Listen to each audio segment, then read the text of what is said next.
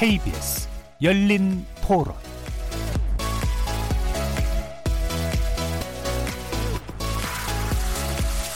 안녕하십니까. KBS 열린 토론 정준희입니다.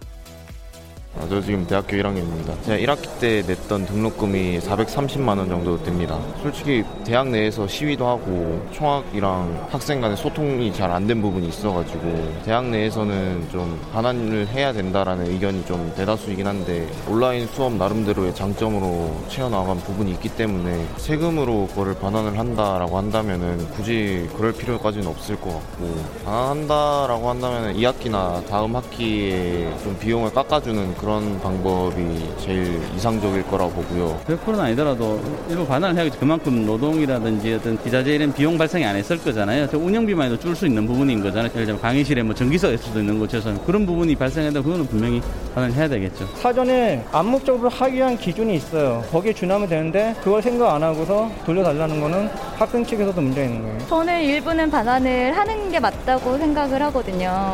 뭐 학교 학교의 입장이 있겠지만 사실 이게 작은 돈이 아니잖아요. 다들 힘들게 등록금을 마련해서 내는 건데 이제 현금으로 돌려주면 제일 좋겠지만 뭐 적립금식으로 해서 뭐 다음 학기 그 다음 학기 이렇게 2월 해서 나눠서 이제 계속 감면을 해준다든지 여러 가지 방법은 있을 것 같거든요. 매년 올려왔던 대학 등록금 인상분에 대한 고려가 있었던 것에 반해서 올해는 특수 상황에 대한 고려가 전혀 없다는 면에서 보면 대학 측이 일관성이 없다라는 거죠. 과거 인상한 이유가 있었다면 올해는 돌려줄 이유도 충분히 있다라고 보는 건데 졸업생들한테는 돌려줘야 될 것 같고 재학하는 학생 들한테는 지금 돌려주거나 아니면 나중에 등록금에서 공제하거나 큰 차이는 없다고 보거든요. 그렇게 이슈가 나올 때마다 정부 지원금으로 다 메꾸면 나중에 감당을 할 수 있을까 이런 생각은 들어요. 대학은 자율적으로 돌아가게 해놓은 기본적인 원칙이 있는데 지원금을 줄 필요가 있나 이런 생각은 듭니다.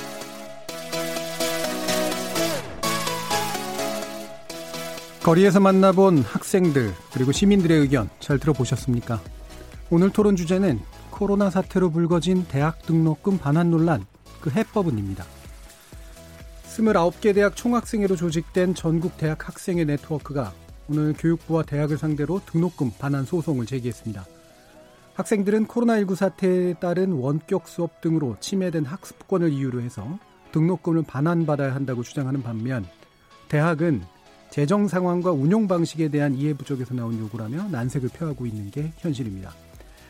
급기야 국회 교육위가 추경 예산 속에 등록금 환불 지원 예산 약 2,700억 원을 편성키로 했지만 논란은 여전한데요. 반환 비율이 10%에도 못 미치는 데다가 국민 과반이 국민 세금을 써서 대학 등록금을 반환하는 게 적절치 않다는 입장을 갖고 있어서입니다. 오늘 KBS 열린 토론에서는 등록금 반환 요구 소송을 낸 전국 대학 학생회 네트워크 측의 주장, 전, 전화 인터뷰를 통해서 자세히 들어볼 거고요. 두 분의 전문가 모시고 등록금 반환 논란 관련된 쟁점 그리고 코로나 사태에 대학 교육이 나아갈 길에 대해서도 꼼꼼하게 짚어보겠습니다. KBS 열린 토론은 여러분들이 주인공입니다. 문자로 참여하실 분은 9730으로 의견 남겨주십시오. 단문은 50원, 장문은 100원에 정보 이용료가 붙습니다. KBS 모바일 콩, 트위터 계정 KBS 오픈, 그리고 유튜브를 통해서도 무료로 참여하실 수 있습니다. 시민 논객 여러분의 뜨거운 참여 기다리겠습니다. KBS 열린 토론 지금부터 출발합니다. 살아 있습니다. 토론이 살아 있습니다. 살아있는 토론, KBS 열린 토론. 토론은 라디오가 진짜입니다. 진짜 토론, KBS 열린 토론.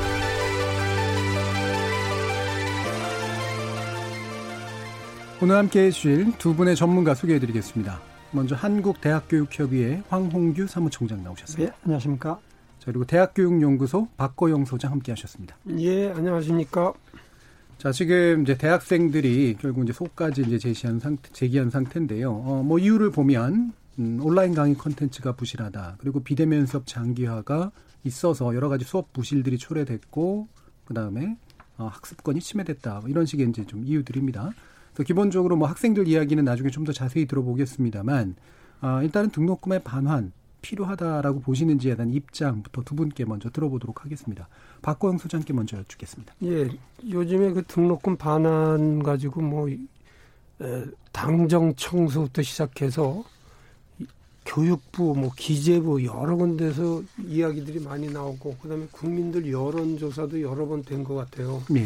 근데 우선적으로 저는 이제 뭐 바, 이게 바람직하냐 안 하냐 이런 것보다는 이런 지금 우리가 그 재난 사태가 벌어진 거잖아요. 예. 이게 보통 때라면 이런 얘기가 될 수도 있는데 재난 상황이라는 것을 우선 고려해야 되고 두 번째는 사립대학이라고 하더라도 영리를 목적으로 하는 기업은 아니다. 네. 비영리 목적이고 공공성을 띠고 있는 고등교육을 맡고 있는 거다 하는 예. 거니까 그런 점들을 또 고민을 해야 될 것 같아요. 예. 그다음에 두 번째 그 다음에 얘기할 수 있는 거는 이 이런 논쟁을 가지고 이야기를 주고 받으면서 무슨 부당 이득을 취득했으니까 돌려줘야 된다든지 예. 학습권이 침해당했기 때문에 이거에 대한 보상을 해야 된다든지 이런 음. 얘기가 나오는데 예. 그러기 전에 우선은 대학과 학생들 간의 의사소통이 부족했던 것만은 확실한 예. 것 같아요. 그래서 의사소통을 제대로 해 나가면서 해답을 찾아야지 소송까지 가는 거는 제가 보기엔 좀 바람직하지도 않고 아름답지도 않은 것 같아요. 예. 그래서 반환하는 거에 대한 것은 어, 쟁점으로 두고 이야기를 끌 때 아까 얘기한 대로 용어를 비영리 단체한테 쓸 용어가 있고 안 쓸 용어가 있다. 예. 좀 용어를 가려가면서 시시비비를 따져보는 게 좋겠다. 예. 이런 생각을 해봅니다. 음, 일단은 입장을 내시기보다는 입장을 나, 내기 위한 어떤 배경적인 이야기를 좀 예, 해주셨는데요. 예. 제가 이야기로는 그러면 음. 이런 등록금이라고 하는 게 일반적인 게 경제 주체들 간의 그런 영리적 거래가 아니고 예. 어떤 서비스에 대한 가격으로 책정된 거고 뭐 이런 것도 아니기 때문에 그렇죠. 기본적으로 이게 대학 구성원들 사이의 어떤 소통의 문제를 중심으로 일단 이해가 되는 게 좋다라고 예, 예. 좀 예, 거기다? 하나만 덧붙이면 이런 예. 거예요. 사실은 대학 교육에서 우리나라에서 어떤 원가를 따져본 적이 없습니다. 예. 등록금 책정하려면은 만일에 이게 영리를 목적으로 하는 상품을 만드는 거라면 어 뭐 단연히 원, 원가를 따지고 얼마의 이익을 내고 이런 거로다가 짜는 건데 예. 그게 아니라는 거예요. 그래서 그런 교육이라고 하는 것이 가지고 있는 특수성을 예. 최대한도로 감안하면서 이야기를 진전시키자 이런 예. 얘기입니다. 예, 일반적인 이제 상품과 관련된 그런 얘기가 아니라는 이제 그런 네. 말씀이신데, 자 그럼 이 부분에 대해서 황건교 사무총장님은 어떤 입장이신가요? 예, 기본적으로 우리 박구영 교수님 말씀에 이제 동의하면서요. 예, 그래서 이제 등록금 환불 이런 개념은 이제 그 상품이 잘못됐다. 예, 그러니까 이제 그 돌려달라. 예. 그러니까 이제 반납 하는 거죠. 이미 사간 상품을 회사 측에 반, 가게 예, 반납을 불량품에. 대해서, 예, 예. 예. 근데 지금 이제 교육 과정 이수가 되고 있는데 예, 그게 좀 불만족스럽다. 이수는 하고 있는데 음. 그래서 이제 어쨌든 학생들도 이게 그런 것 같아요. 이제 코로나 상황으로 인해서 여러 가지 경비 지출이 많이 있는 것 같습니다. 예, 그래서 하숙집을 얻었는데 이제 그 비용은 나가는데 실제로 학교 나와서 수업을 하지 않고 음. 그다음 학생들이 또 아르바이트로 해서 이게 자기 학비도 벌고 생활비도 벌었는데 예. 그런 기회도 줄어들고 하니까 이 학생들의 어려움에 좀 이렇게 도와달라. 음. 아, 또 누군가 함께 이 어려움을 함께 극복할 수 있도록 좀 예, 예. 도와줘야 되지 않겠느냐 음. 이런 측면에서 이제 간단하게 그 환불 요구를 하고 있는데 음. 아, 어쨌든 이제 그런 차원에서 이걸 이제 이해할 수 있지 않을까 생각합니다. 예. 그럼 환불 요구가 나오는 거에 대해서는 이해는 할 수 있는데, 네, 다만 이제 용어의 적절성은 예, 좀 예. 예. 이게 비슷한 입장이시긴 해요. 네, 이게 네. 자꾸 이제 경제적인 용어로 네, 네, 얘기되는 게 아니라 뭔가 이렇게 공동체적인 어떤 네, 용어에서 좀 네. 얘기가 됐으면 좋겠다라는 그런 의견이신데요. 구체적인 쟁점들 또 뒤에서 좀 짚어 볼 텐데, 어, 기본적으로 이제 재정단 이야기가 이제 아까도 좀 나왔습니다. 그래서 어, 이 이야기를 먼저 꺼내는 게 맞는지는 모르겠습니다만, 어, 일단 재정난이라든가 이런 전반적인 대학의 상황들 어떤지요, 네, 네, 좀. 네. 어, 사실 이제 그 우리나라는 사립대학 비중이 높지 않습니까? 예. 그래서 이제 국립대학은 어, 학교의 기본적인 인건비, 시설비, 운영비를 이제 국민 세금으로 운영을 합니다. 근데 사립대학은 학생들이 낸 등록금, 이 수업료로 온전히 그걸 운영을 하기 때문에 네.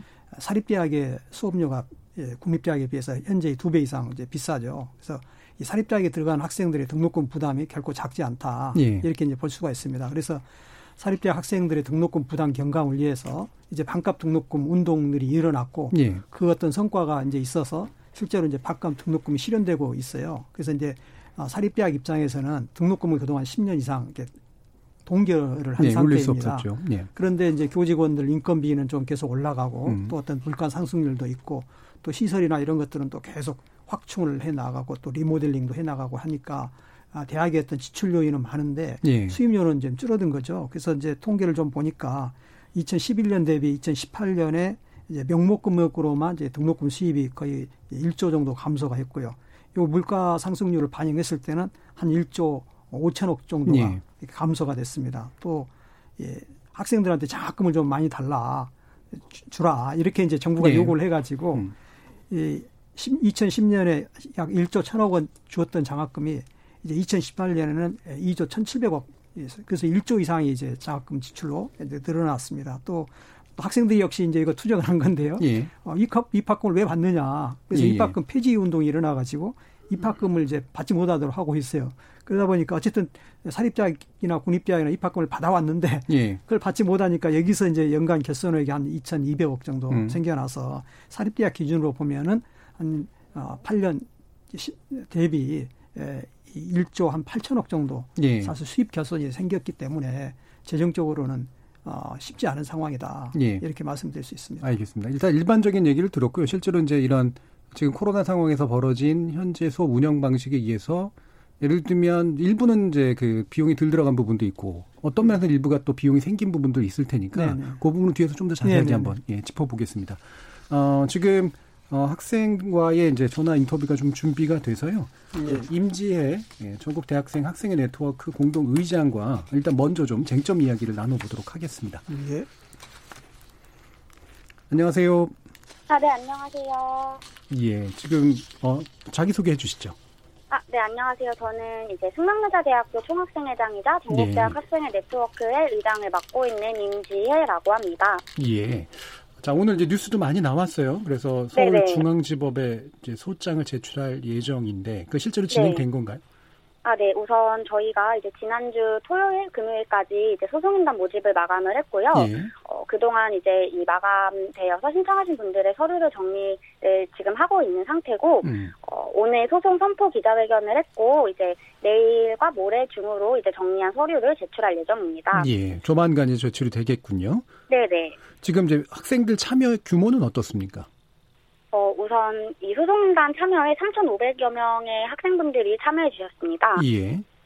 그리고 지금 대학생 학생 네트 그 학생의 네트워크는 어느 정도 지금 아까 29개 대학을 포괄한다고 이제 들었는데요. 네네. 전반적으로 논의 과정 같은 거는 아주 잘 진행이 됐나요? 네, 우선 저희가 매번 이런 논의를 할 때 대표자 회의에서 항상 논의를 하고 있고, 예. 급한 사안의 경우에는 저희가 뭐 이제 단체 카톡방에서 이야기를 한다거나, 혹은 이제 직접 뭐 저와 같이 공동 의장을 맡고 있는 다른 의장님께서 이제 대표자분들께 전화를 하거나 연락을 하는 등으로 해서 논의를 진행하고, 네, 이렇게 이어왔습니다. 예. 자, 아까 이제 저희 그 참여해주신 패널 분께서 이제 약간 안타깝다라는 표현을 주셨는데, 네네. 어, 소송이라고 하는 행위를 어쨌든 진행하게 된, 음, 네. 이, 이 단계까지 오게 된 중요한 판단이 근거가 있을 것 같아요. 왜 그러셨나요? 네, 우선 저희는 지난 2월 말에 이제 코로나 이 상황이 이제 대학생들에게 큰 영향이 미치면서 처음엔 저희가 이런 대학생들의 수업권 보장과 사이버 강의 문제들에 대한 이런 문제 제기를 했었어요. 예. 이제 거기에 더불어서 등록금 반환 문제도 이제 같이 이야기를 했는데 사실 이제 그때까지는 어 1학기 강의가 전면으로 사이버 강의가 되리라고는 아무도 이제 판단을 못 하고 있던 예, 예. 상황이었고 어 이제 거의 한 대부분 학교들이 4월쯤에 1학기 사이버 강의 전면 사이버 강의를 이제 결정을 했을 거예요. 이제 그 동안의 가게까지 어 뭐 교육부나 혹은 대교협이나 그리고 각 대학교와 면담을 진행을 하면서 어 이런 코로나19 대처하는 과정에서 학생들 논의 과정에서 학생들의 학생들의 참여를 보장해라 이런 것들을 주장을 했었는데 예. 어, 실제로 학생들의 참여가 보장이 되지 않았던 상황이고요.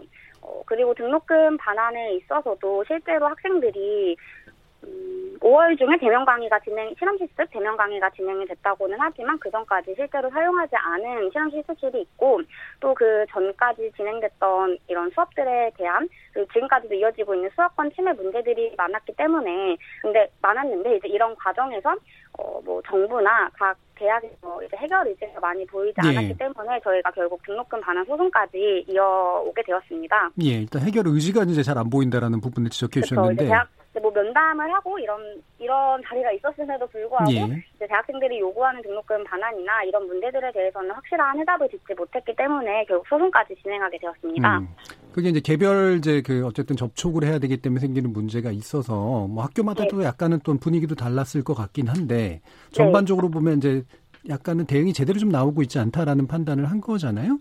네네. 예, 그게 이제 일반적으로 좀 그런 분위기였나요? 네, 이제 어, 아무래도 저희가 전국대학 학생회 네트워크다 보니까 여러 대학교 총학생회 분들이 함께하고 있잖아요. 예. 네, 그러, 그 저희가 이제 모임 자리에서 각 학교의 상황을 공유를 하는데 대부분의 학교에서는 등록금 반환을 논의하기 어렵다라고 음. 말을 하고 있는 상황이고 이제 그 교육부의 지침이 없어서 우리가 이렇게 함부로 행동을 하기가 어렵건 어렵다. 그리고 다른 학교의 사례도 없기 때문에 음. 우리 학교만 이렇게 결정할 수 없는 문제다라고 말을 하는 것이 거의 대부분의 대학들의 그런 의견이었습니다. 예. 일단은 이제 선례가 만들어지지 않는 거 이게 부분이 사실 제일 중요했을 것 같은데 대학들의 입장에서 보면. 네. 근데 이제 근거로 제시한 것 중에 하나가 이제 수업권 침해라든가 이제 수업 부실 문제였었잖아요. 좀 네네. 그게 시- 상황이 좀 심각하다라고 조금 판단할 정도인가요? 네, 이제 한참 막 전면 사이버 강의가 됐을 그 시점에도 이제 교수님들께서 어, 어쨌든 온라인 강의가 됐으면 본인이 강의하시는 영상을 올리셔야 현장 수업에서 직접 수업을 하는 것만큼은 못하더라도 학생들에게 수업이나 이런 교육을 제공을 할 수 있잖아요. 예. 근데 이제 강의 자료만 올려놓고 너희가 독학을 해라라고 말하시는 교수님들도 있었고 심지어 한 10년 전쯤에 올려 그 찍어두었던 강의를 올리시는 교수님들도 계셨고 예. 혹은 이제 갑자기 이렇게 뭐 등교일이 또 늦춰지거나 사이버 강의로 전환되면서 어, 수업 수업 계획서를 전면 학생들과의 사- 사전 상의 없이 전면 변경을 한다거나 음. 이러한 경우도 있었고요. 예. 또 실제로 이제 예체능 계열의 학생들은 학교의 실습실을 아예 사용을 하지 못했잖아요. 예. 그런 상황에서 어, 연습실을 자기가 직접 돈을 내고 빌려서 그러한 음. 상황에서 이제 뭐 대관을 해서 연습을 한다든지 하는 등의 추가적인 비용들이 발생을 하- 했고 또 네, 이렇게 여러 예. 가지 수업권 침해 사례들이 존재했었습니다. 예. 일단 한편으로는 이제 지금 처음 진행된 사이버 강의에 이제 교수들께서 제대로 못 해준 부분들이 있는 것 같고 또 한 가지는 네네. 전공 영역이나 이런 거 별로 반드시 이제 대학 시- 설비들을 운영해야, 그, 이용해야 되는데 그러지 못하면서 생기는 추가 비용 문제 이런 것들을 지적해 주신 것 같네요. 자, 그런데 네네. 지금 조건을 보면 네. 대학들은 아까도 말씀해 주셨던 것처럼, 음, 등록금을 반환하기는 거는 여러 가지로 좀 어렵다. 또는 이제 아직은 이제 명확하게 입장을 밝히기 어렵다. 그러면서 어, 일단 이제 상당 액수의 장학금이 지급되고 있다라고 주장을 한단 말이에요. 이 부분에 대해서는 어떻게 판단하고 계세요?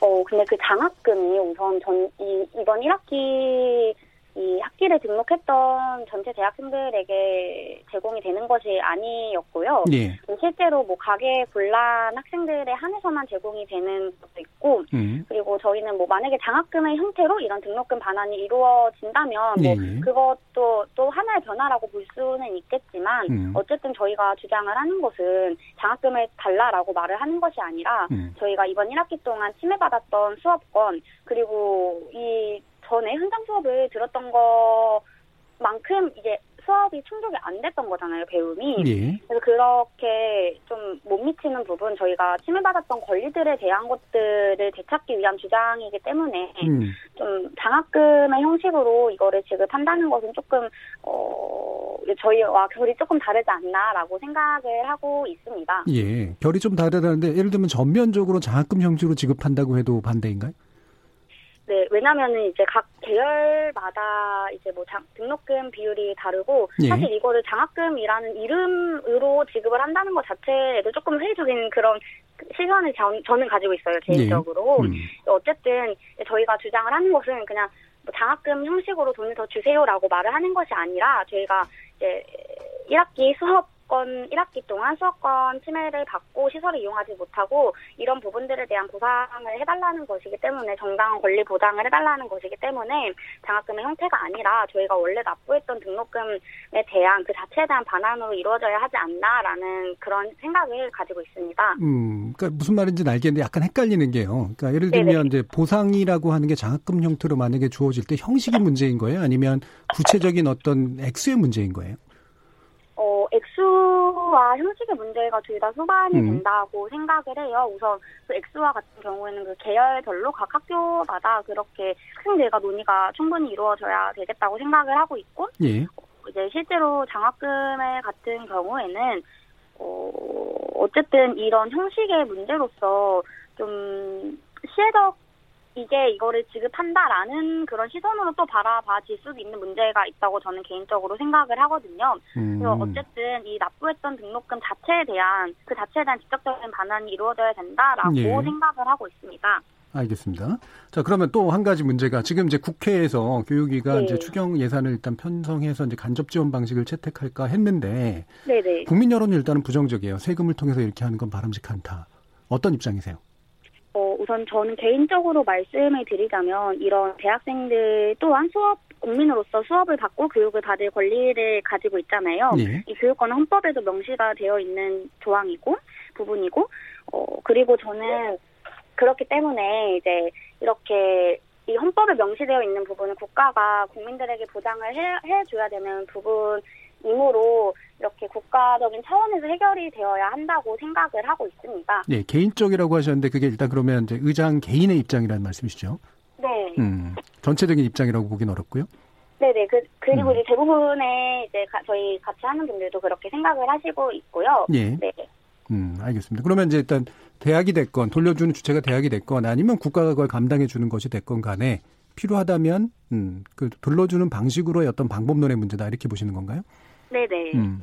자, 그러면 또 한 가지 그 지금 등록금 반환 방법 그리고 반환 비율에 대해서 나름의 이제 의견을 내고 있는 것으로 알고 있는데요. 그것도 일괄적으로 어, 지금 얘기하고 있는 건가 아니면 되게 좀 세부적으로 좀 달라지나요? 네, 우선 학생들의 그런 어, 전공 계열별 그런 비율에 맞게끔 지급이 되어야 된다고 생각을 하고요. 예. 일괄적으로 모두가 똑같이 지급을 받는 거는 이제 아무래도 각 계열별 납부 등록금이 다르기 때문에 어, 그렇게 이루어지는 거는 조금 어렵다고 음. 봅니다. 음. 네. 알겠습니다. 자, 그러면 이제 등록금 반환 문제 말고도 어, 다른 불만들도 이제 여러 가지 얘기를 해주셨기 때문에 어, 이런 이제 금액적인 측면 말고 어떤 시스템의 변환이라든가 다른 종류 어떤 보완 이런 것들을 요구할 것이 있다면 어떤 건가요? 어, 우선 저희가 2월부터 계속 주장했던 이제 이런 대학과 학생과 그리고 국가가 어, 이런 대학생 문제, 뭐 등록금 반환뿐만 아니라 수업권 침해 문제 등 예. 코로나19로 어, 처하게 된 대학과 문제들에 대해서 좀 대응 방안을 모색을 하고 논의를 할 때 그 과정에서 학생들도 함께 해야 된다고 생각을 해요. 음. 어, 뭐 계속 이러한 여러 안을 내놓긴 했지만 뭐, 뭐 수업권 침해 문제나 등록금 반환에 대해서 얘기는 했지만 어, 이런 국가나 대학이 이런 안을 내놓을 때 학생들이 그 과정에서 계속해서 학생 의견이 제대로 반영되지 않았기 때문에 저희가 예. 지금 이 자리까지 오게 되었다고 생각을 하고 있거든요. 예. 그래서 이렇게 대학 학생 국가가 이제 함께 논의할 수 있는 3자 협의체가 정기적으로 이제 구성이 되어야 되지 음. 않나라는 것을 주장을 하고 있습니다. 음, 핵심적으로는 소통의 문제네요. 그래서 대학이 네네. 대학 당국과 그다음에 국가 또는 뭐 교육부 정부 그다음에 학생 주체가 만나는 그래서 뭔가 논의하는 자리를 마련해 주는 것이 가장 핵심이다라고 얘기를 해 주신 것 같습니다. 네, 그 자, 학생 의견이 예. 실질적으로 반영되는 것을 예, 예. 이제 핵심으로 가지고 가고 예, 있습니다. 소통해서 실질적으로 반영해 주는 것. 예. 네 네. 알겠습니다. 거기까지 듣겠습니다. 감사합니다. 아, 네, 알겠습니다. 자, 학생 대표 이야기 이제 들었는데요. 뭐 들으시면서 여러 가지 생각들이 많이 어, 나타나셨을 것 같은데 네. 일단 소장님 어떠십니까? 이렇게 학생들의 요구를 들어보시면. 그 우선은 이 저 대학생 네트워크 예, 학생, 학생의 대학, 예, 대학 학생의 네트워크. 대학 학생의 네트워크가 29개 대학이라 그랬는데 예. 이게 전부 다 사립대학일 것 같아요. 아까 그걸 좀. 물어볼 거 했는데 예, 예, 예. 근데 대개 사립대학인 걸로 봐서는 아까 그 황 실장님도 얘기하신 것처럼 대학생들의 등 사립대학의 등록금이 상당히 많다. 비, 싸서 네, 그래서 사립대학이 국립대의 두 배가 넘는다. 예. 뭐그 계열별로 다르겠지만 400만 원대에서 뭐 500만 원, 600, 한 학기가 예. 그렇게 되기도 하지만 국립대학은 200만 원대란 말이죠. 그래서 국립대학에서는 아직은 그런 목소리가 없다라는 것이 이제 하나가 좀 특색이 있는 것 같고요. 예. 그다음에 두 번째로 얘기하면은 뭐 학생들이 얘기하는 학습권을 침해받았다던가 하는 것에 대해서는 음. 다 인정을 하는 바이고 예. 학교에서도 인정을 할 거고 교수님들도 어떻게 보면 강의가 예전과 대면해서 수업하는 거하고는 상당히 다를 거고 예. 교수분들 중에서 그런 걸 해본 교수들도 없을 거예요. 예, 굉장히 진땀 빼고 힘들어하시는 분들 네, 많이 봤습니다. 그래서 그 온라인 강의 연습해보지도 안 하고 예. 바로 돌입해가지고 틀림없이 거기에서도 미숙한 것도 있고 뭐 문제점도 많이 일어났겠죠. 예. 그래서 그런 부분에 대해서는 다 공유를 할 수 있어요. 음. 그런데 이제 저는 아까도 말씀드렸진 거는 이거를 꼭 이렇게 법정으로까지 끌고 가야 되느냐 예. 하는 데에서는 조금 더 학교하고 대화를 좀더더 많이 노력을 하고 그리고 이런 계기가 되면 이제 대학교에서도 이제 한 학기가 끝났는데 해결책을 찾으려 될 거 아닙니까? 그래서 음. 대학 쪽에서 먼저 또 좀 학생들 곁으로 다가가서 예. 소통을 많이 해서 해결점을 찾는 게 좋다고 생각합니다. 예. 네. 뭐 제가 알기로는 이제 여기서 내고 있는 주장 중에 하나가 이제 사립대가 이제 뭐 대략 1인당 한 100만 원을 반환하고 국립대의 경우는 뭐 50만 원 정도 음. 수준을 이제 대충 생각하고 있는 걸로 알고 있는데요. 음. 그래서 국립대까지 어쨌든 포괄해 가지고 뭔가 대안을 내달라라고 얘기를 하고 있는 거는 같습니다. 음. 자, 근데 이제 지금 이제 얘기 나온 것처럼 음, 여전히 소송까지 가 있는 이 상황이 이제 굉장히 불편하신데 어, 사무총장님께 여쭤야 될 것 같은데 아까 이제 얘기를 들어보면 결국은 대학들마다 자기가 선례가 되는 것이 상당히 좀 두려운 안 되려고 하는 이제 그런 입장인 것 같아요. 물론 건국대라든가 이런 케이스들은 좀 다르긴 합니다만 어떻습니까?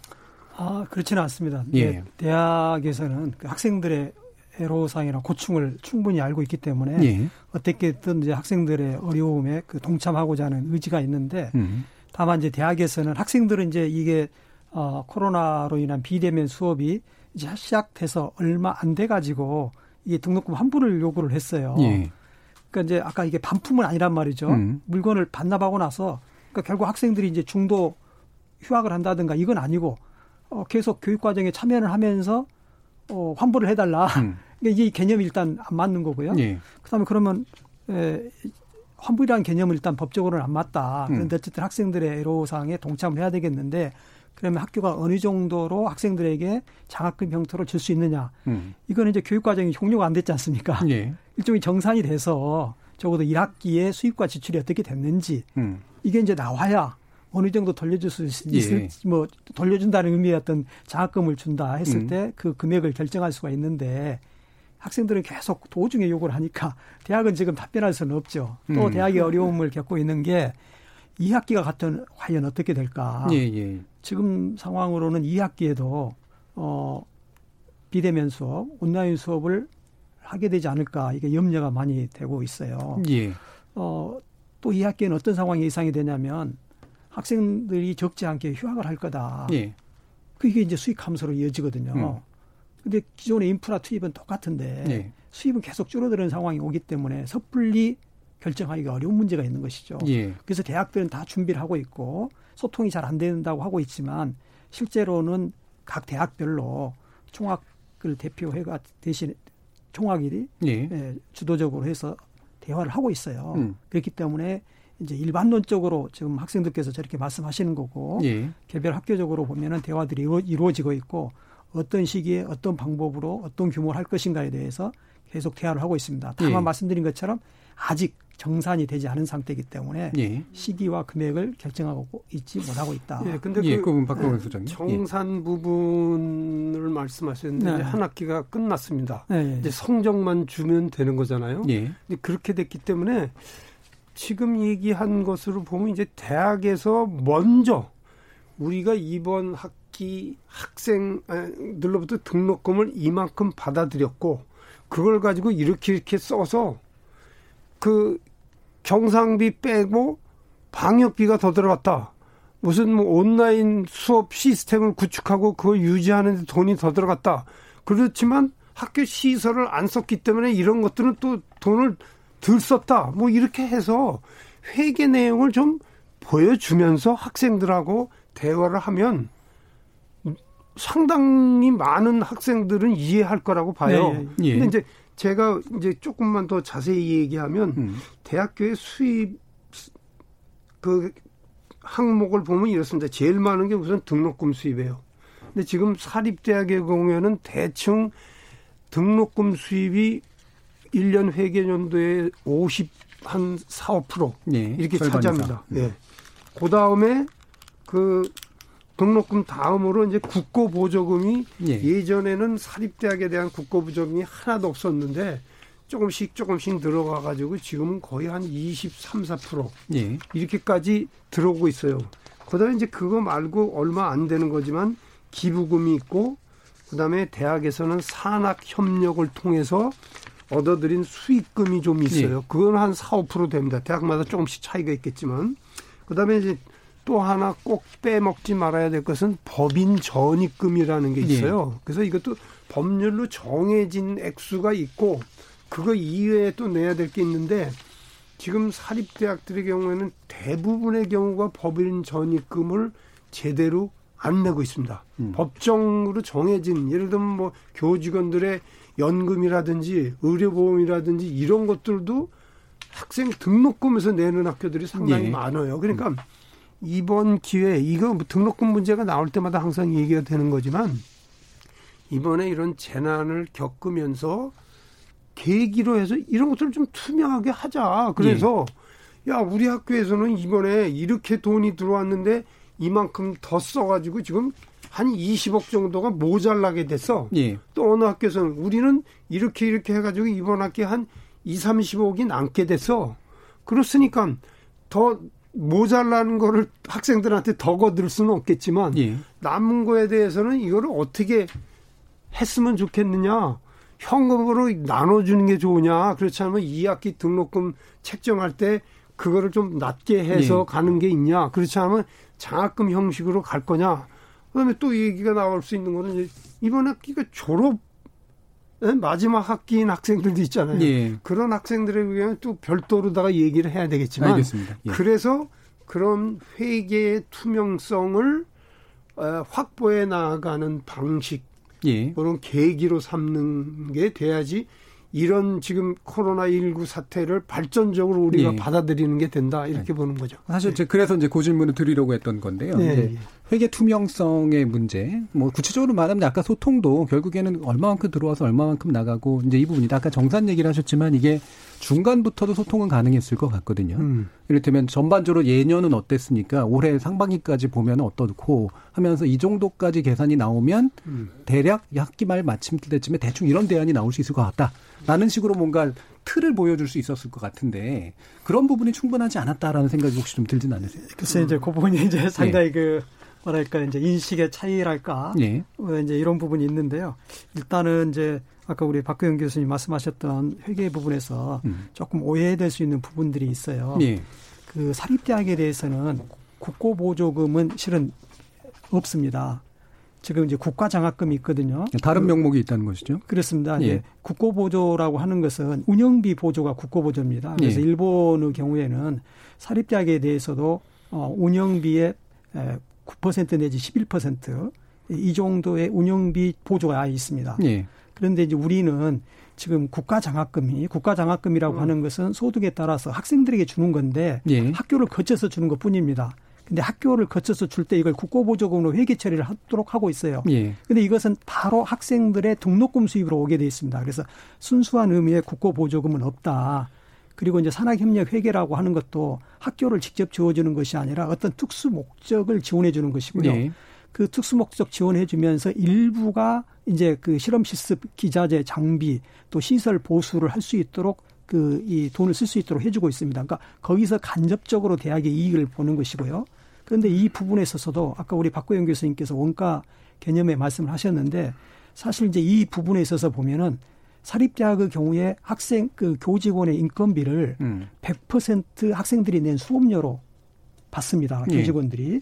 그런데 이게 국가 지원 사업들을 하면서 교수님들이 그 일 하려고 바쁘세요. 음. 실은 학생들은 교수님 오로지 우리들만을 위해서 일해 주세요라고 말할 권리가 있습니다. 예. 근데 실제로는 국가에서 요구하는 여러 가지 사업들을 하면서 그 인권 그 인력이 학생들이 어찌 보면 고용주입니다. 음. 학교가 고용주가 아니라 사립대학의 경우에는 학생들이 낸 수업료로 교직원들이 급여를 받기 때문에 학교 사립학교 교직원의 실질 고용주는 학생들입니다.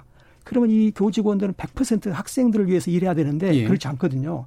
그래서 이게 미국의 경우에는 그 부분은 좀 약간 문제에서 아무튼 그런. 부분에서 예. 사립대학 회계에 대해서 좀 오해가 있다. 예, 예. 그리고 이제 법정 전입금 또 그다음에 이제 법인 부담금 음. 이런 부분도 이제 우리는 교비회계하고 법인회계를 분리를 해놓고 그 법인회계에서 학교 운영에 소요되는 비용을 네. 부담을 하도록 하고 있는데 이 부담을 할 수 있는 능력을 갖고 있는 사립대학은 불과 몇 개가 안 됩니다. 또 이런 제도도 이미 사립학교가 운영되고 있는 도중에 이 5.16 군사 정부 시절에 이게 만들어졌어요. 예. 그래서 실질적으로 그것을 부담할 수 있는 실질 능력을 가지고 있는 법인 학교 법인은 100개 없기 때문에 이걸 일반화해서 말씀드리기는 좀 곤란하다. 예, 예. 그래서 사립대학 회계에 대해서는 많은 오해가 있습니다. 예, 이거는 그, 음, 별도로 음, 그 네. 오해를 이제 어느 정도 뭐 네네. 이제 지금 뭐 반론의 형식으로 얘기해 주신 건 괜찮고요. 그러니까 제가 다시 또 드리는 질문은 그래서 이게 정산이 끝난 상태에서만 가능하다가 아니라 중간에 기존의 어떤 예산 편성 방식이나 이런 것들로 보고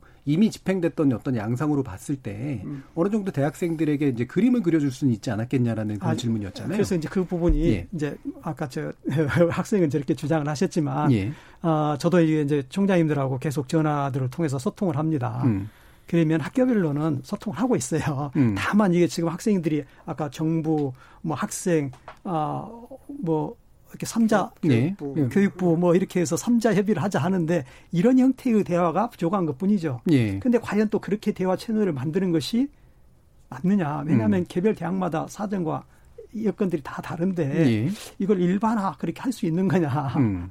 이런 그러니까, 문제가 좀 있는 것이죠. 예, 현장에서 충분히 노력하고 있고 충분히 공개하고 있고 그리고 개별적으로 사안이 다르다라는 그런 입장이신데 일부 네. 이해가 가는 측면도 있지만 사실은 이제 아까 이제 소송까지 나가게 된 건 뭔가 이제 강력하게 행동을 하는 모습을 보이지 않으면 네. 국가가 됐던 대학이 됐던 가시적으로 뭔가를 하려고 하지 않지 않냐라고 하는 입장도 충분히 있을 것 같거든요. 이 부분은 어떻게 보시나요, 박광호 부장님? 아, 그것도 이제 우리나라에서 등록금 인하 운동이 뭐 시작된 게 벌써 한 3, 40년 됐습니다. 예. 그랬는데 그렇게 오랜 세월이 지냈는데도 크게 변한 게 없었어요. 예. 그런데 이제 등록금 반값 등록금 운동이 일어나면서 조금씩 효과를 봐서 상당한 정도까지는 지금 이제 그 개선이 됐다고 볼 수 있죠. 학생 그런데, 부담 측면에서는. 예, 예. 그런데 이제 그런 가정에서 이제 등록금하고 관련해서 얘기하면 대학교의 등록금 심의위원회라고 하는 것을 만들게 됐어요. 예. 그 전에는 그런 게 없었습니다. 그래서 등심이라고 하는 등록금 심의위원회가 생김으로 해서 등록금을 책정할 때 학생 대표, 직원 대표, 교수 이렇게 해가지고 예. 그걸 따져가지고 올해는 이런 정도 올리는 게 좋겠다, 올해는 이렇게 내리는 게 낫겠다, 뭐 유지하는 게 좋겠다 이런 음. 결정을 한 거잖아요. 예. 그랬는데 그런 등심이라고 하는 것이 만들어지기는 했는데 음. 내용적으로는 아직 충실하게 음. 되려면 멀었다는 거예요. 우선 음. 거기서 심의 정도만 할 수 있는 거지 자문 정도만 할 수 있는 거지 뭘 의결하고 결정할 수는 없다.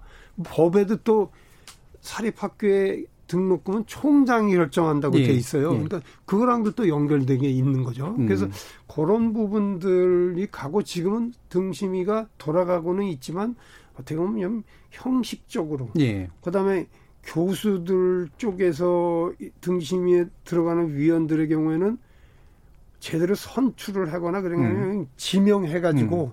한다던가 뭐 예. 이런 관행들이 계속 이루어지고 있는데 이런 것들도 사실은 이런 계기로 자꾸만 계, 저는 이걸 계기로 삼자는 건데 예.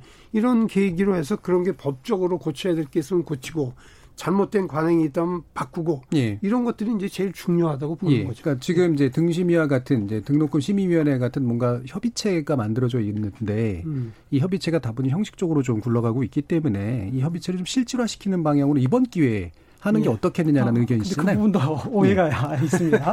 왜냐하면 오해 남발이네. 아, 알겠습니다. 예. 이게 굉장히 오해가 많아요. 예. 그 등록금 심의위원회가 예. 그 하는 역할이 등록 금액을 결정하는 건데요. 아까 말씀드린 것처럼 등록금 이제 반값 등록금 정책을 펴가지고 예. 10년 이상 등록금을 올리질 않았어요. 예. 그러니까 등록금 심의위원회가 사실상 할 일이 없는 겁니다. 왜냐하면 등록금 동결이니까. 그러니까 제도적 한계가 있는 건 이해가 가는데 이 네네. 제도를 활용해서 그걸 넓혀나가는 방법을 쓰면 어떠냐는 거죠. 이미 예. 등록금은 동결 상태로 이제 10년 이상 왔고요. 예. 그러면 이제 이 예산 편성 쪽에서입니다. 예. 산 편성. 그런데 등록금이 올리 올리지 않은 상태에서 예산 편성을 한 것이기 때문에 음. 사실 거기에서 증액이 없는 거예요. 예, 그 부분은 이해가 가고요. 그러니까 그러다 예, 보니까 예.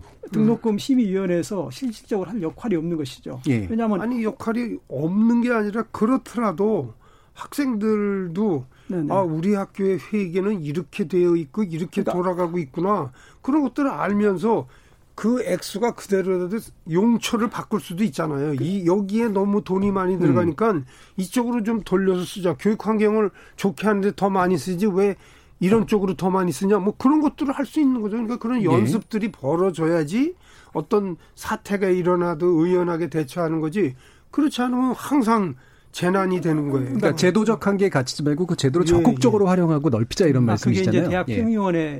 예. 설치가 되고 예. 대학 평의위원회에서 이제 그런 부분들 예산 편성, 예. 어, 학교장의 예산 편성에 대해서도 의견을 제출할 수 있기 때문에 음. 그 부분은 이제 등심이보다는 대학 평의위원회 평- 평의위원회. 활동이다. 예. 근데 이제 평의원회도 똑같아요. 네네. 평의원회야말로 자문기구입니다. 예. 그 이상의 것을 아무것도 못해요. 알겠습니다. 그리고 여러 대학에서 평의원회가 어떻게 구성되는가, 학생이 얼마나 들어갔는지, 직원이 얼마나 들어갔는지 이런 것들을 잘 보면은 이것도 등심이와 마찬가지로 그냥 이런 틀을 교육부에서 만들라고 해라 예. 하니까 억지로 만들었지 내실 있게 운영하지는 못하고 알겠습니다. 예, 저는 기본적으로 박교영 교수님 말씀이나 예. 학생들의 요구에 동의합니다. 예. 다만 이제 등록금 심의위원회가 아까 예, 예. 사실상 그 형식적이다 했던 것은 그럴 수밖에 없었다. 예. 등록금 심의위원회의 역할이라는 게 등록 금액을 결정하는 건데 알겠습니다. 등록금이 사실상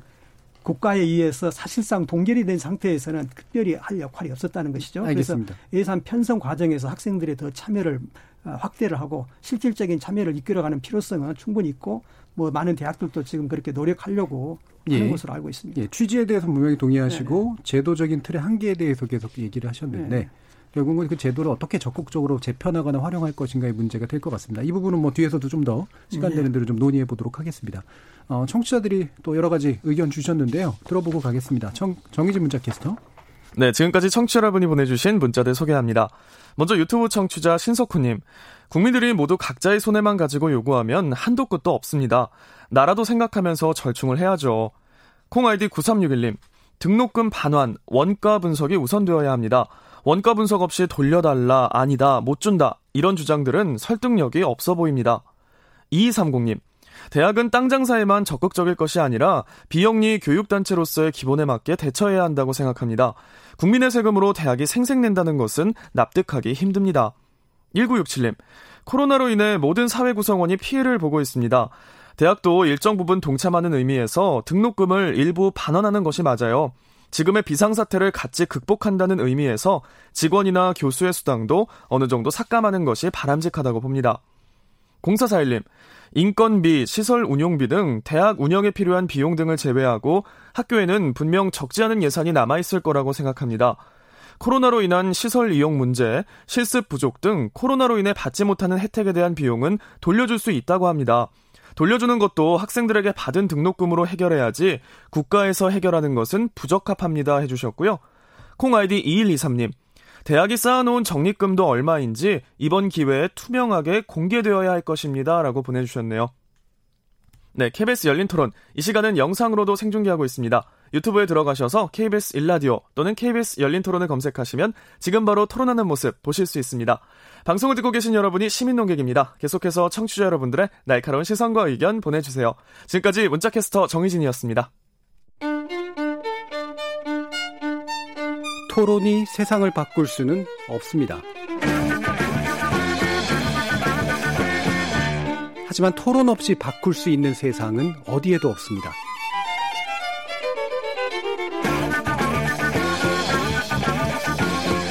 세상의 선한 변화를 갈망하는 당신. 정답이 아니라 질문의 힘을 믿는 당신. 우리 KBS 열린 토론에서 만납시다.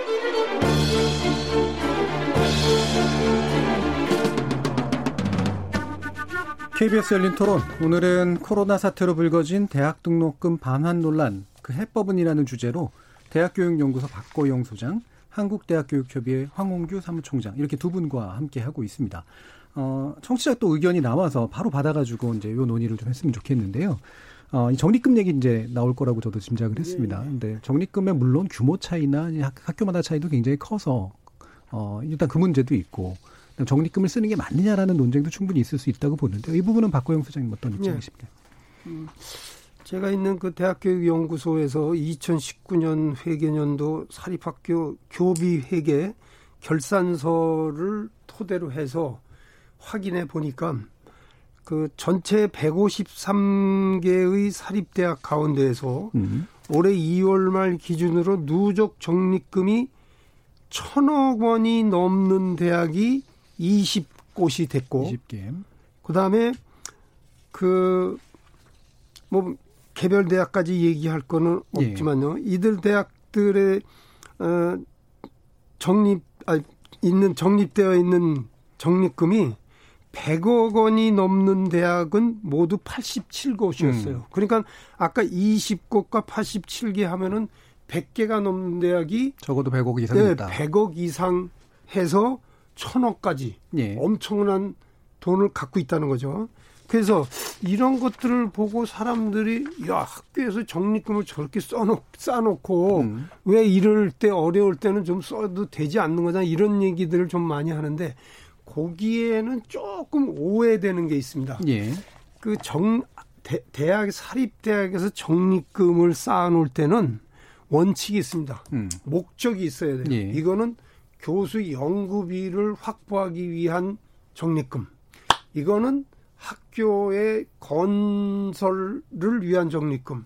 뭐 등등의 여러 가지 목적이 있어야 돼요. 목적성 그런데- 기금이라는 예, 예. 말씀이시죠? 예. 그런데 이것도 한 벌써 20년 전까지만 하더라도 대부분의 대학에서는 기타 적립금이 반이 넘었어요. 적립금 예. 중에. 그 기타 적립금이라는 것은 목적이 없이 음. 그냥 쌓아두는 거예요. 예. 그래서 그런 적립금이라면은 음. 이럴 때 써도 되죠. 예. 그런데 이런 문제점이 있는 것 때문에 이제 여러 운동단체들에서 문제 제기를 하고 음. 정부에서도 이걸 받아들여 가지고 고쳐서 이제는 목적이 없는 적립금은 쌓지 못한다. 예. 이런 식으로 바뀌었어요. 음. 그래서 상당 부분이 이제 목적이 있는 게 됐고 기타 적립금은 학교마다 거의 없어졌습니다. 예.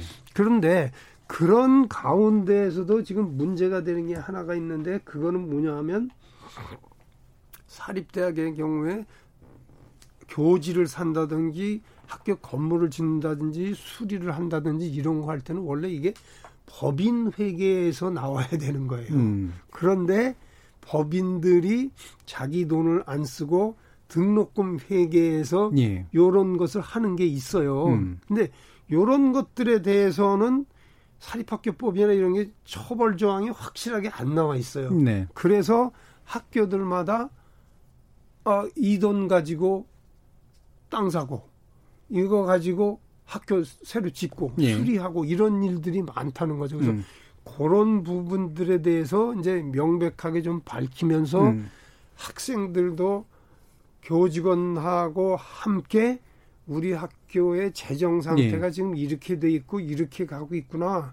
그 이해도를 넓히면서 거기에 대해서 잘못된 것은 시정하고 음. 뭐 모자라는 게 있으면 또 더 걷는 방법도 있을 거 아닙니까? 그래서 예. 그런 식으로 고쳐 가야지 되는 거지. 이게 적립금 많다 그래서 무정되고 쓸 수 있는 돈은 아니다. 예. 근데 그 중에 잘 따져 보면 쓸 수 있는 적립금은 어느 정도 나올 것 일부 같다. 있을 수 있다. 뭐 그리고 원래는 적립금으로 썼어야 될 것을 이제 다른 회계로 써버린 예, 측면들이 예. 있다라는 예, 얘기잖아요. 어떤 말씀이시죠?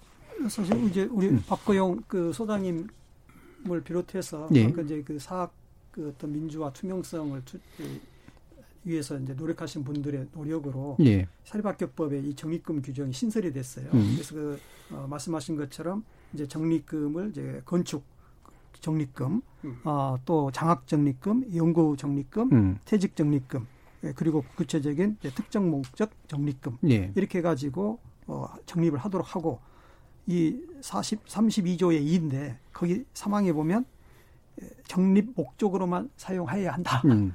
법적으로 이렇게 돼. 있다는 거죠. 그러니까 목적 외에 사용 못 하고요. 예. 여기 이제 장학 적립금이 있는데 음. 기본적으로 건축 적립금은 학생들이 낸 등록금에서 감가상각 개념을 적용해서 음. 적립을 할 수 있도록 하고 있는데 예. 나머지는 학생들이 낸 등록금에서 적립을 못 하도록 하고 있습니다. 음. 그래서 이 장학 적립금은 대부분이 기부금입니다. 예. 동문이나 사회 인사들이 목적을 정해서 장학금으로 기부를 해놓은 음. 것을 정립해 둔 것이기 때문에 이 기부자의 의사에 따라서 이게 음. 이제 장학금 지급 대상자가 결정이 되는 것이라 네. 이 코로나 상황으로 인해서 학생들이 어려움 상황 있으니 이걸 장학금을 주라. 음. 기부자들이 다 의사가 일치가 돼가지고 그렇게 의사 변경을 하지 않는 한은 음. 이게 이제 목적 외로 장학금도 쓸 수 없는 거고요. 예. 또뭐 아무튼 그런 한계가 있습니다. 다만 이제 올해의 경우에 이제 이 감가상각되는 부분에 대한 정립을 올해는 좀 하지 않고 음. 그 부분 가지고 학생들에게 장학금을 좀 줄 수 있지 않겠느냐. 예. 뭐 이런 정도는 한번 뭐 시도해 음. 볼수 있지 않겠나. 그래요. 생각이 그 됩니다. 장학금에 대해서 한마디만 덧붙이면요.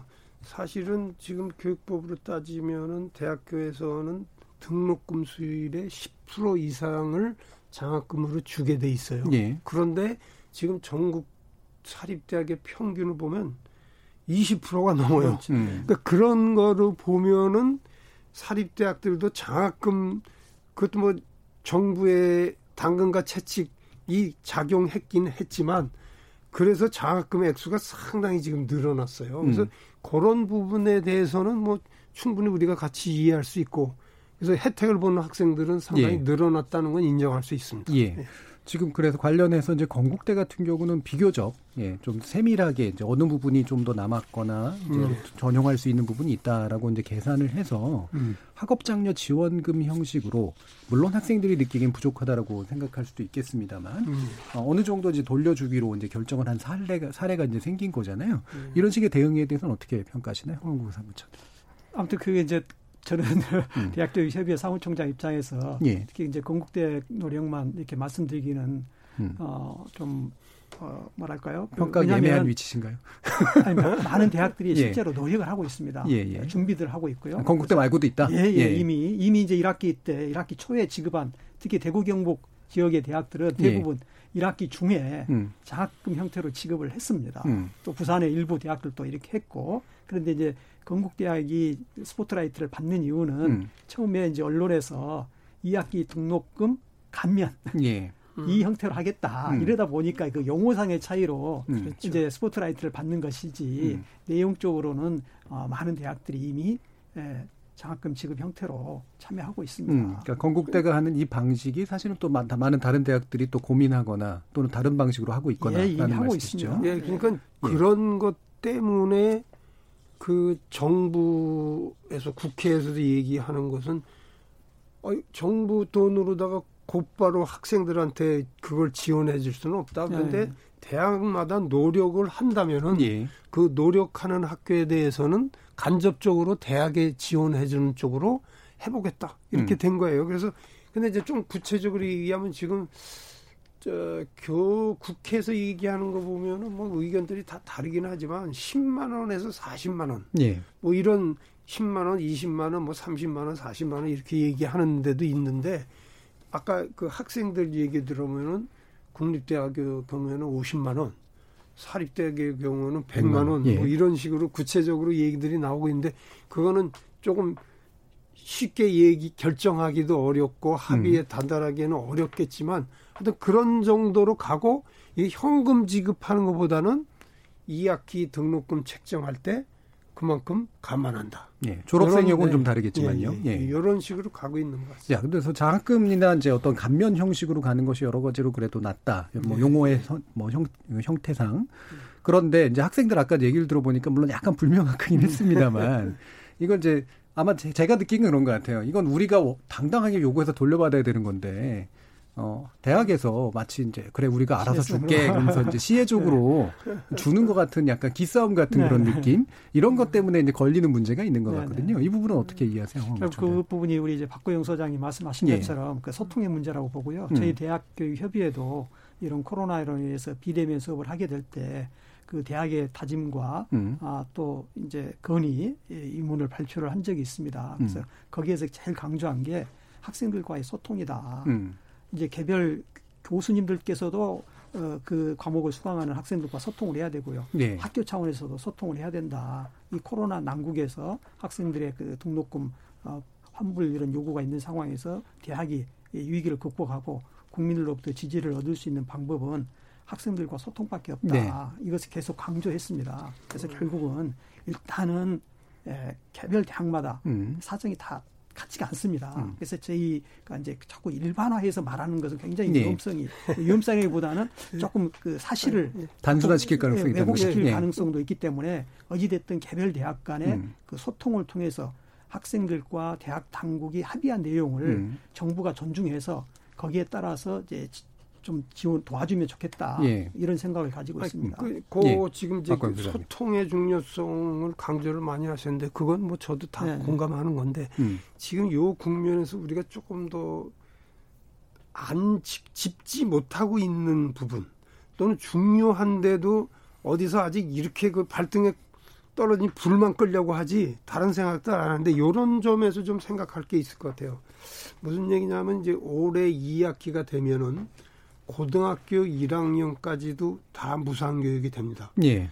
고3, 고2 내년에 고2를 하기로 했는데 당겨서 2학기 되면은 다 무상교육이 돼요. 그러면 이제 우리나라도 초중 고등학교가 무상교육 교육이 되는 거예요. 음. 그러니까 그렇게 간다면은 고등교육도 무상교육 하지 말라는 법 없다. 음. 그 다음에 매일 요새 얘기하는 게 뭐 4차 혁명이니 뭐 어쩌고 저쩌고 그런 얘기 많이 하는데 그럴수록 교육의 필요성은 더 중요해진다는 얘기죠. 예. 그런 의미에서 고등교육도 이제는 무상교육으로 포괄 하고 껴안으려고 하는 자세가 돼 있어야 되고 예.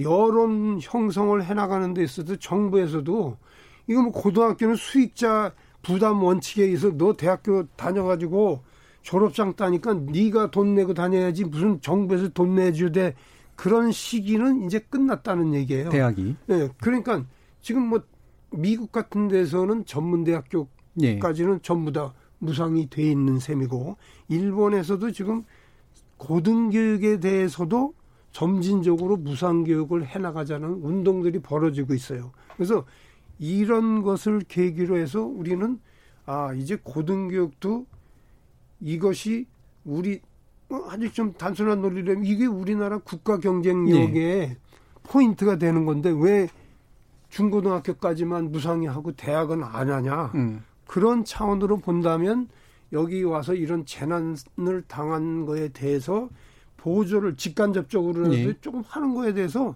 무슨 세금을 왜 거기다 쓰냐 그런 논의는 좀 안 했으면 사라질 것이다. 거죠. 예. 예. 프레임 자체를 바꾸고 새로운 어떤 예. 패러다임을 설정을 하면 학생들이 내가 낸 돈 돌려줘라는 말할 이유도 없어지는 음. 그런 상황들이 만들어지는 거 아니냐라는 말씀이시잖아요. 예, 예. 뭐 실제로 코로나19를 계기로 사회가 많이 바뀌기 때문에 전반적인 어떤 제도 개편이라든가 이런 건 분명히 좀 고민을 해봐야 될 것 같은데 음. 황원규 사무총장님 입장에서 보시면 어떤 고등교육법을 포함한 어떤 식의 좀 제도 개편들이 이번 기회에 좀 고민돼야 될 것 같으세요? 결국은 이제 어찌됐든 그 경제에서 양극화 현상이 있지 않습니까? 그래서 학생들이 이제 이렇게 등록금 반환, 환불 이런 요구하는 것도 예.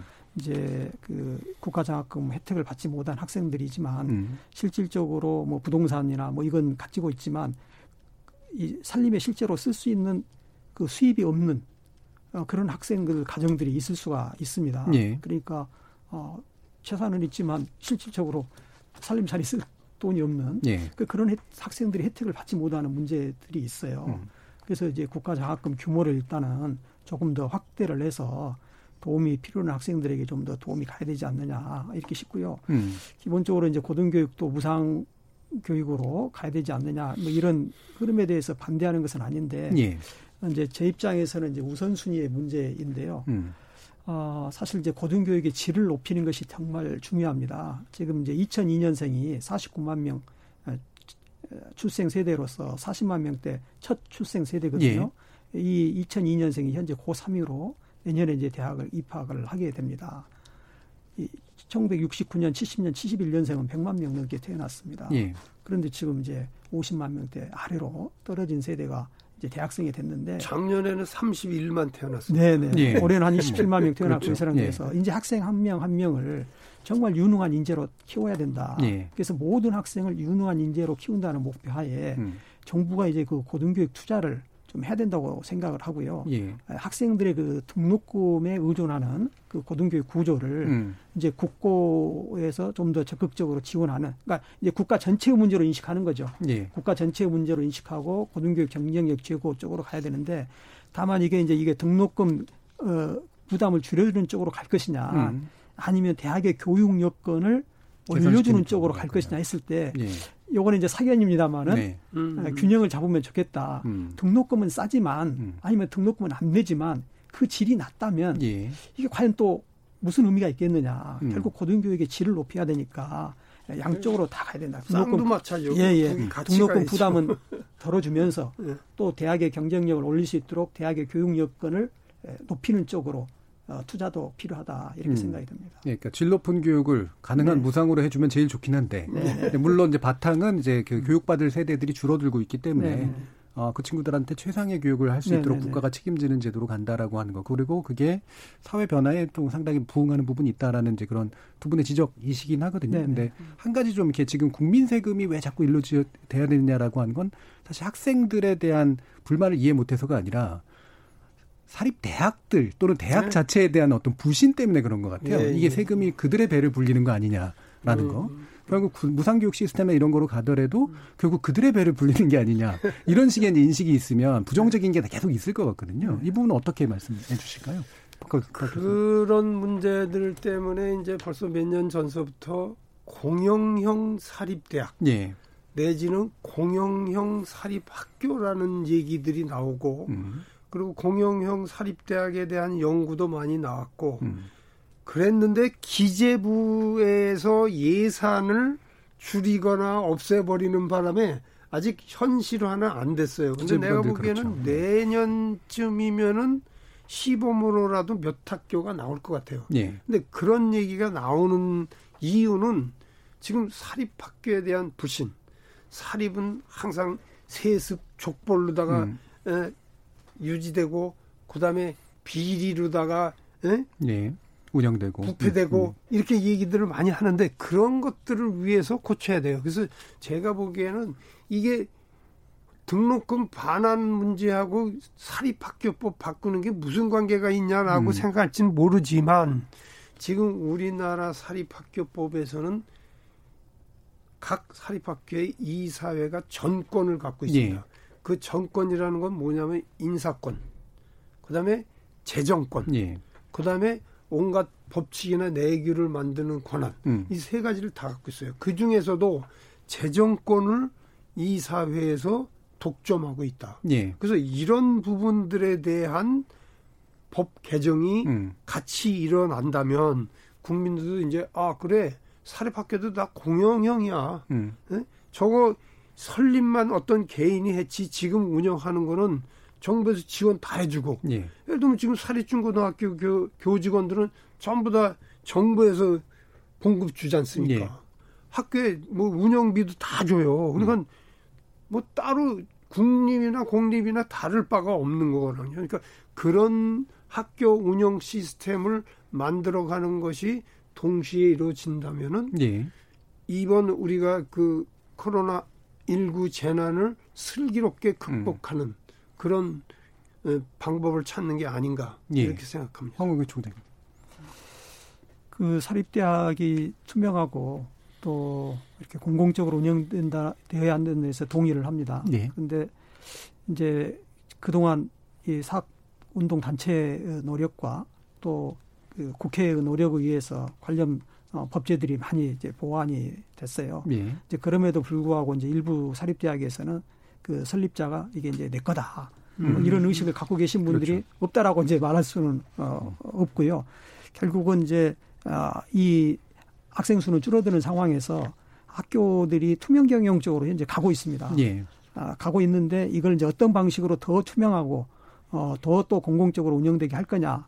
이 방법론적인 것은 조금 더 어, 다양한 논의가 좀 필요하지 않나. 음. 왜냐하면 개별 대학별로 특수성이 있어요. 예를 들어서 우리가 이제 개방형 이사제 도입을 예. 할 때도 그 이미 개방형 이사제를 도입하고 있는 학교들이 있었습니다. 음. 그러니까 이제 잘 운영되고 있는 학교마저 그 거버넌스의 변화를 가져오면서 오히려 그것 때문에 갈등이 생기는 네. 그래서 이제 일부 연구에서는 그 사립대학의 경영의 투명성을 가지고 이제 음. 평가를 해서 이 경영의 투명성에 문제가 있는 대학에 예, 예. 집중형 어떤 정책을 펴자. 잘하고 저도- 있는 데는 잘하게 놔두고. 예, 예. 예. 음. 저도 그런 것이 바람직하지 않나. 예. 이- 지금 이제 그냥 모든 사립대학이 다 비리대학이다. 음. 이 프레임에 갇혀 있다 보니까 예. 이 굉장히 문제가 좀 있어요. 알겠습니다. 네. 그 실제로 그런 고민이 충분히 있으실 것 같아요. 네, 네. 어, 청취자들이 또 몇 가지 의견 보내주셨는데요. 골목님 같은 경우는 방송통신대학교가 왜 등록금이 저렴합니까? 이번 학기는 모두 통신교육이었어요. 그렇죠. 반환대가 정직한 겁니다 라는 의견 주셨고요. 물론 방송통신대학교는 설비가 좀 다르긴 하죠. 네. 자, 그 다음 이준희님께서는 일부 뻔뻔한 사학재단과 그 대변인 노릇하는 권력지향적인 일부 교직 자들 때문에 참교육을 원하는 선량한 교수님들과 학생들이 참 힘듭니다. 이를 바로 잡기 위해 하루빨리 사학법이 개정돼야 됩니다라는 의견도 주셨습니다. 예, 의견 감사합니다. 이제 마칠 시간이 이제 다 돼서요. 한 1분 정도씩 어, 지금 뭐 말씀하신 내용 가운데 좀 더 하고 싶으신 내용이나 제안하고 싶으신 바 있으시면 들어보도록 하겠습니다. 먼저 박고영 소장님. 어, 저는 뭐 오늘 얘기한 것 중에 다시 한번 강조하고 싶은 것은 모든 사립대학, 국립대학도 마찬가지입니다. 그 재정적인 회계 운영의 투명성, 그리고 그것을 운영하는 데서 민주성이 확립되도록 해야 되고, 그러기 위해서는 사립학교법이 제대로 고쳐져야 된다. 플러스 또 하나는 이제 우리도 어, 고등교육까지 무상교육하는 것을 계획해야 된다. 그래서 전문대학부터라도 먼저 해가면서 교육의 질을 높이면서 무상화해가는 그러한 장기적인 포석을 좀 깔아놨으면 좋겠습니다. 예, 알겠습니다. 예, 황우규 사무총장님. 예, 그 방금 이제 말씀해 주신 것처럼 그 사학 운영의 투명성 제고를 위해서 이제 법률 개정도 필요하지만 어, 정책적으로 할 수 있는 부분이 있다고 생각합니다. 음. 저희 대, 대학교육협의회에서 어, 내년도 3주기 진단 그 그것에 대해서 대학 혁신 지원 사업비를 줄 때 아, 지금처럼 아, 사립 학교의 모든 영역을 평가하는 이런 형태보다는 이 정책 지표 중심의 평가를 하면 좋겠다. 예. 그래서 사학 사립대학에 대한 평가의 경우에는 사학 운영의 투명성, 음. 어, 민주성, 또 구성원들과의 소통 정도 음. 이것만을 가지고 평가를 하면 방금 그 말씀하신 부분의 정책 목표를 굉장히 효과적으로 달성할 수가 있어요. 예. 그런데 이제 그 부분이 굉장히 안타깝고 그래서 어 이런 어, 부분에서 어, 교육부가 좀 전향적으로 음. 어, 평가를 방식을 좀 바꿨으면 좋겠다. 음. 그러면서 이제 혁신 지원 사업비는 순수 일반 지원으로 등록금 동결에 대한 일반 지원을 하게, 하게 되- 어, 지원하다 보면 훨씬 더 어, 대학이 지금과 같은 문제에 더 음. 탄력적으로 대응할 수 있는 역량이 생기리라 이렇게 생각합니다. 예. 그러니까 평가라는 이름은 그냥 탈탈 털지 말고 네네. 정책 목표에 명확하게 네, 예, 부합하는 예. 평가 방식으로 그렇죠. 했으면. 좋겠다라는 그런 의견이셨네요. 그런, 그런 평가 제도가 도입만 된다면 예. 네. 엄청나게 달라질 수 있죠. 알겠습니다. 자, 교육부도 잘 듣고 계셨을 거라고 믿고 있고요. 자, 오늘 KBS 열린 토론 논의는 이것으로 모두 마무리하겠습니다. 오늘 토론 함께 해 주신 한국대학교육협의회 황홍교 차구 사무총장 그리고 대학교육연구소 박고영 소장 두 분 모두 수- 수고하셨습니다. 예, 감사합니다. 수고하셨습니다. 참여해주신 청취자 여러분들께도 감사하다는 말씀 전합니다. 어, 생방송 놓치신 분들을 위해 나중에 팟캐스트 준비되어 있고요. 매일 새벽 1시에 재방송도 됩니다. 저는 내일 저녁 7시 20분에 다시 찾아뵙겠습니다. 지금까지 KBS 열린 토론 정준이었습니다.